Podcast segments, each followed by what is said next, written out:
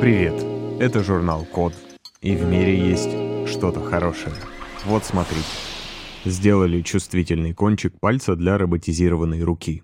В Великобритании, а точнее в Бристольском университете, разработали новую технологию, с помощью которой можно сделать роботов более ловкими, Дело в том, что у робоконечностей или роборук нет тактильных ощущений, поэтому им сложно захватывать предметы с нужной силой. И тут, как это часто бывает, ученые решили обратиться к природе и посмотреть, как это устроено у человека. У нас за ощущение прикосновения отвечают специальные бугорки под кожей, которые могут различать очень небольшое давление. Вдохновившись этой идеей, британцы создали специальную тактильную кожу, которую напечатали на 3D-принтере. На ее внутреннюю сторону они нанесли сеть бугорков, похожих на булавочные головки. Эти бугорки имитируют сосочки настоящей кожи. И вот здесь начинается самое интересное.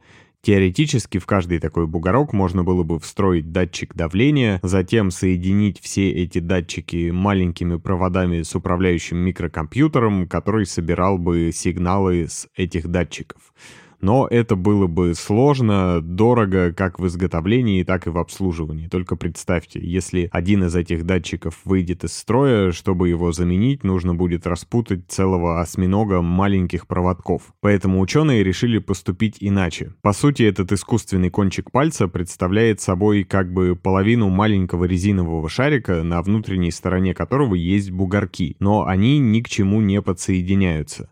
С внутренней стороны датчика стоит камера, которая считывает деформацию этой резинки визуально, то есть никаких проводов не нужно. Затем картинка отправляется на компьютер, где анализируется, и, соответственно, чем сильнее давление, тем сильнее перемещаются эти резиновые бугорки. Еще один плюс новой системы в том, что бугорков достаточно много, чтобы передавать информацию не только о силе давления, но и о форме контакта с предметом. Таким образом, робопальцы получили возможность распознавать с помощью прикосновения различные типы поверхностей. Правда, пока эта технология недостаточно чувствительна к мелким деталям и нуждается в доработке. Но даже в существующем на данный момент варианте это уже очень круто. Почему? Потому что сейчас, чтобы научить робота выполнять какое-то действие, нужно заложить очень четкую и жесткую программу. То есть, если манипулятор робота, скажем, красит машину, а при этом нужно выдерживать конкретное расстояние от э, краска пульта до кузова, все движения робота, когда он обходит кузов своей рукой, нужно жестко зашить в программу. И это занимает очень много времени. Если какая-то деталь кузова изменится, то программу нужно переписывать и адаптировать. Теперь же с помощью этой новой разработки можно будет просто добавить тактильный модуль к робо-руке, чтобы он следил за формой кузова и выдерживал оптимальное расстояние автоматически. И это сильно сократит трудозатраты программистов. Достаточно будет однажды написать адаптивную программу, которая затем сможет справляться с типовыми действиями самостоятельно, вне зависимости от того, какой кузов перед этим роботом поставят. Седан, хэтчбэк или целый грузовик грузовик, совершенно неважно. Кроме того, это изобретение открывает новую эру в протезах. Возможно, когда-нибудь мы научимся передавать искусственные тактильные ощущения непосредственно в нашу нервную систему, но на данный момент это позволяет автоматически регулировать то, насколько сильно, например, нужно сжать искусственные пальцы для того, чтобы взять камень, теннисный шарик, э, сырое яйцо или лист бумаги под новостью на нашем сайте есть видео, и вот больше всего меня в нем поразило то, как бережно механический манипулятор смог поднять журавлика из оригами, не смяв его. Это действительно впечатляет. Новость крутая, виртуально жму руку новым роботам с тактильными датчиками. Инженер собрал электрический реактивный ранец. Называется эта штука Skypack V1, и это экспериментальный прототип летающего ранца, сделанный на коленке.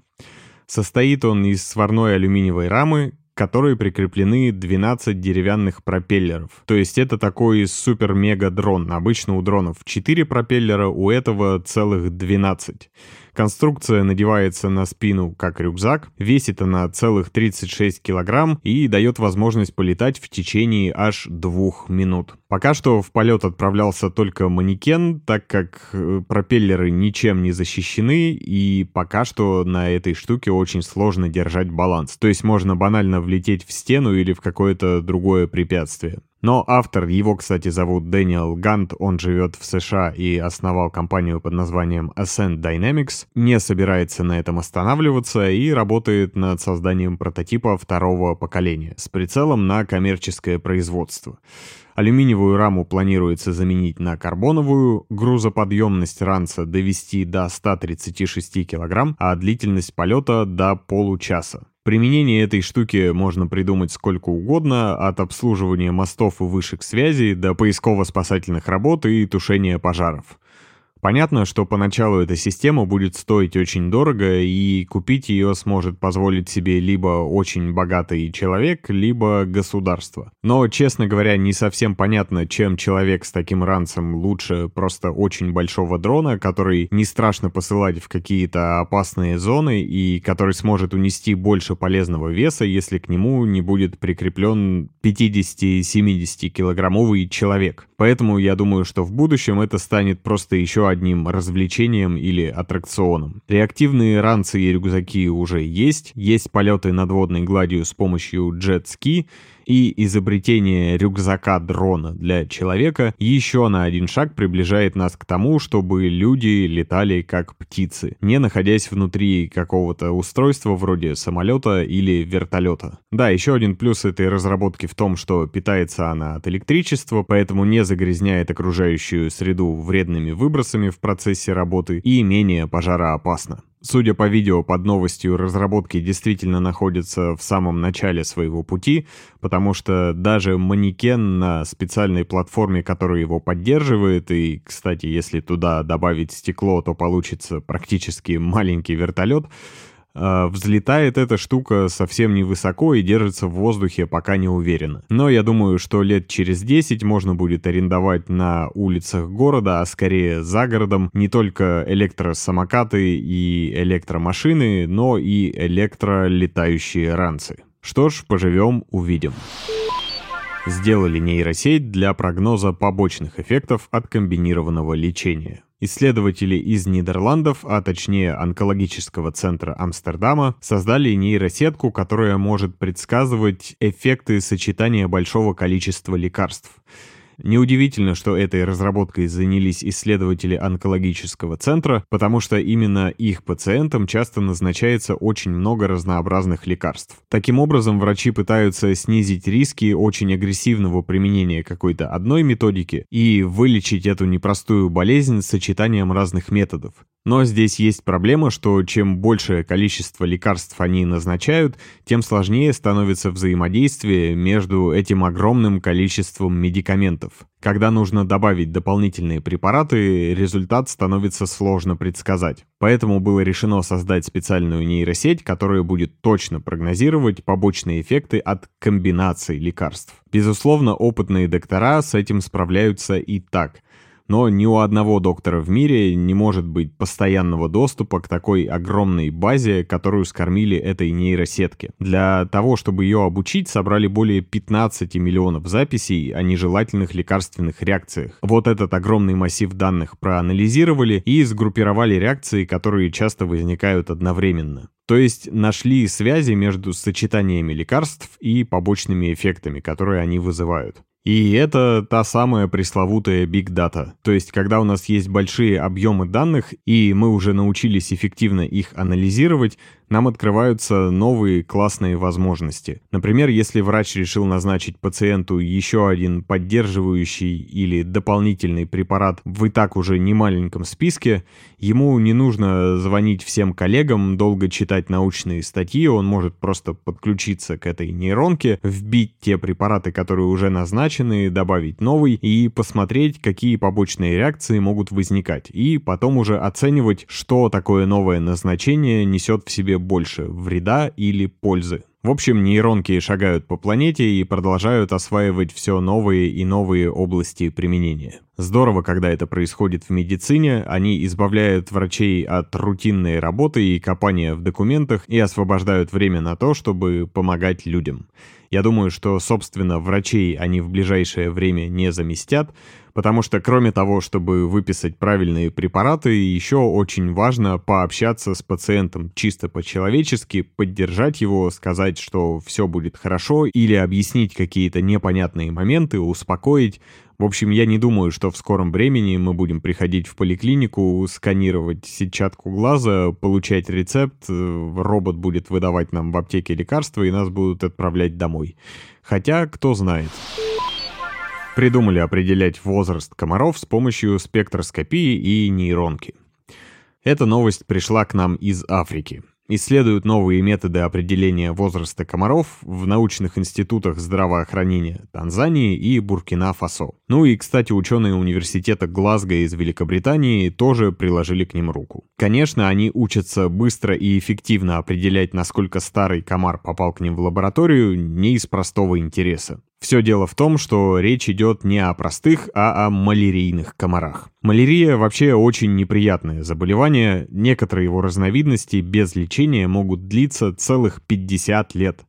То есть однажды тебя укусил комар, и следующие 50 лет ты болеешь. Просто жуть. Но это еще полбеды. От малярии до сих пор продолжает умирать множество людей.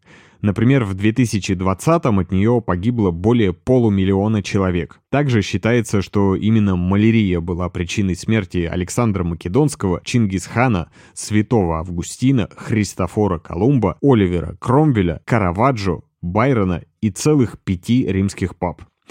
И в целом это наиболее частая причина смерти в тропиках. То есть не какие-то там дикие животные и даже не аварии на дорогах а по сути дела комары, так как переносят малярию именно они. Кстати, до начала 20 века считалось, что причина болезни просто в каких-то вредных миазмах тропического воздуха. Название малярия происходит от итальянского «мала ария», то есть буквально «плохой воздух». В 1902 году за описание жизненного цикла малярийного паразита, кстати, даже дали Нобелевскую премию. Короче, малярия — это ни разу не шутки. И пока что у нас нет вакцины, которая достаточно хорошо защищала бы от этого недуга. Разработки продолжаются, но современные вакцины работают примерно 50 на 50 или даже хуже. С иммунитетом тоже проблемы. Он медленно вырабатывается и недолго держится. Поэтому если вы однажды переболели малярией, расслабляться не стоит. В общем, приходится бороться не с самими паразитами, а с их переносчиками, то есть комарами. Для этого осушают болото, запускают в водоемы рыб, которые едят личинок комаров, пользуются всякими инсектицидами, например, ДДТ или по-простому дустом. Последний, кстати, интересен сам по себе. В этом выпуске рассказать не успею, но погуглите. Это классный пример того, как эффективные и дешевые средства борьбы со всякими паразитами запретили по большому счету из-за того, что люди забивали на правила его применения. Вернемся к возрасту комаров. Нас, естественно, интересуют только самки, так как самцы не кусаются. Оказывается, паразит не всегда успевает созреть в теле промежуточного летающего хозяина. Иногда комар просто умирает быстрее. Комары в среднем живут около 7 дней, но это зависит от многих факторов и в первую очередь от температуры окружающего воздуха. Вот вам и объяснение, почему малярия это в первую очередь проблема тропиков. Раньше ее, кстати, называли болотной лихорадкой. Так вот, изначально возраст комаров определяли по состоянию их половой системы. После того, как самка откладывает яйца, в ней появляются характерные изменения. Но это кропотливая работа с микроскопом, а главное, для нее нужны опытные ученые. Теперь же придумали использовать инфракрасную спектроскопию. То есть комаров больше не вскрывают, а облучают инфракрасным излучением и таким образом узнают состав их экзоскелета. Ну, в школьном курсе биологии это называется хитиновый покров. То есть, чтобы понять, насколько опасны комары в той или иной местности, больше не надо их вскрывать и рассматривать под микроскопом. Достаточно поместить в специальный прибор, который подключен к компьютеру с нейронкой. Но самое классное в том, что ученые надеются в будущем научить свою разработку определять возраст летающих комаров. То есть их даже ловить будет не нужно. Крутая разработка, которая должна спасти множество жизней. А может быть, в скором времени можно будет отправиться в Африку, не заботясь о противомалярийных препаратах. Спасибо за внимание. Заходите на сайт thecode.media и подписывайтесь на нас в социальных сетях. С вами был Саша Начито. Скоро услышимся.